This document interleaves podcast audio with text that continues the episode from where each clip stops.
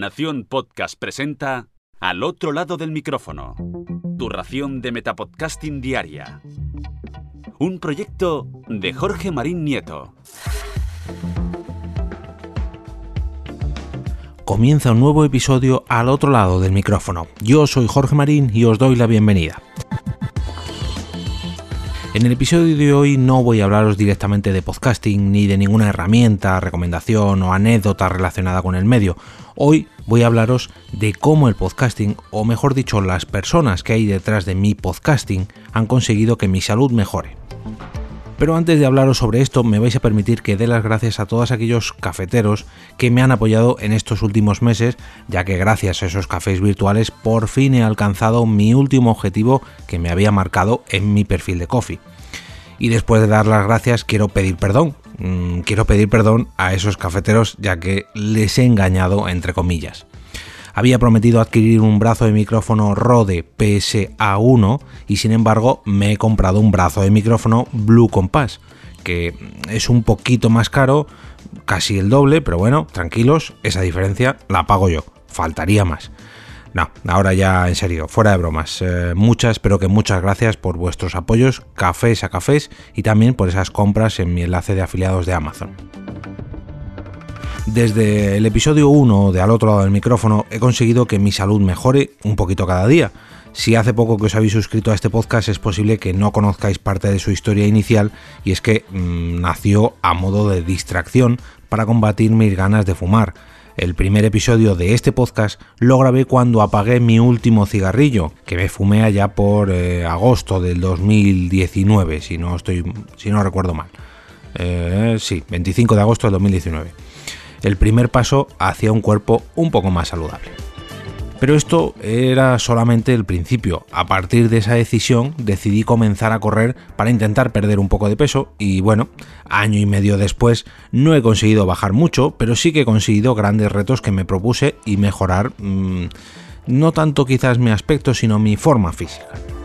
Retos como conseguir correr 10 carreras de 10 kilómetros en un año, que conseguí en el 2020, y que me hizo salir a entrenar muchas, pero que muchas veces a lo largo de esos 12 meses y seguro que adivináis lo que me acompañaba en cada salida, ¿verdad?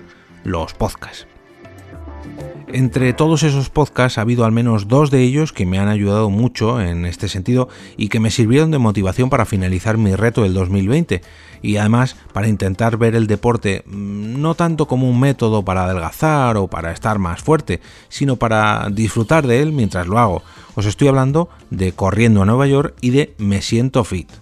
Si mi yo de hace dos años me oyera decir esta frase, hubiera soltado una carcajada inmensa.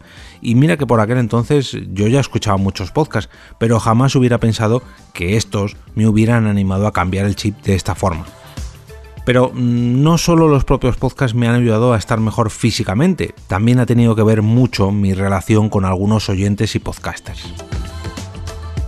Hace unas semanas eh, puse un par de tweets sobre las sensaciones que tenía respecto a mi inactividad desde la gran nevada que cayó en España Filomena. Entre que esa nevada me hizo bajar un poco mi ritmo deportivo y que últimamente tengo mucho más trabajo y muchas más obligaciones familiares, pues eh, la verdad que me he visto un poco agobiado y con una falta de tiempo increíble para realizar este mismo podcast diariamente. Eso, sumado a que mi diabetes parecía que se había tomado el mes de febrero de fiesta o de parranda, hizo que estuviera bastante desmotivado, cosa que también influye en las subidas y bajadas de azúcar hasta que llegaron estas dos personas de las que os voy a hablar a continuación. Estoy hablando de mi compañera Carmen Moreno, arroba Carmenia Moreno en Twitter, y de David Castaño, arroba y crono en Twitter. Ambos vieron esa situación respecto a mis dos tweets que os comentaba antes y decidieron apoyarme para que, por un lado, mi diabetes mejorase y por otro, este podcast no se viera afectado por esa saturación de tareas de la que os hablaba hace unos segundos. Por un lado, Carmen me escribió diciendo directamente que volviera a hacer ejercicio, que me iba a hartar a colaboraciones para el otro lado del micrófono y, tal y como lo dijo, lo hizo. En apenas una semana me había grabado episodios para varias semanas por su parte y además había hecho una cosa que me alegró un montón como oyente de podcast y es que había pedido ayuda a varios compañeros del comando alicantino permitidme la expresión, para que eh, ese lado del podcasting eh, alicantino, del este de la península, se pasase como invitado al otro lado del micrófono. Y prueba de ello, por ejemplo, es el episodio que pudisteis escuchar ayer con David Webb. Pero bueno, esto es solamente el primero de muchos. Atentos a las próximas semanas. Por otro lado, David se puso en contacto conmigo ya que vivimos muy cerca y me propuso salir a pasear cada noche, que me relajara un poco en cuanto a la grabación de podcast y encima cuando le comenté lo de Carmen pues ya mm, estaba todo clavado. Nos seguimos desde hace muchos años en Twitter y pese a que es uno de los primeros oyentes de este podcast, solamente nos habíamos visto en persona una vez, que además hace justo un año, porque fue la semana antes del confinamiento total en España, así que eh, justo, justo un año.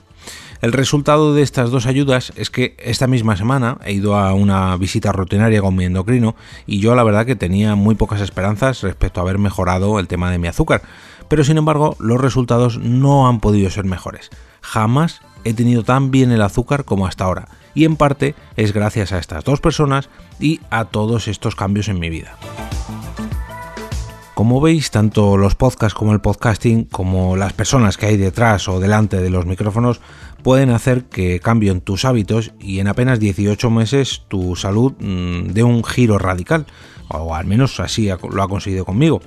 Y ojo que hoy solamente estoy hablando de mi salud física, pero si tuviera que hablaros de mi salud mental y de todo lo que he aprendido en estos últimos dos años escuchando podcast, sería indescriptible y no tendría horas para grabar de todos los temas que me he nutrido.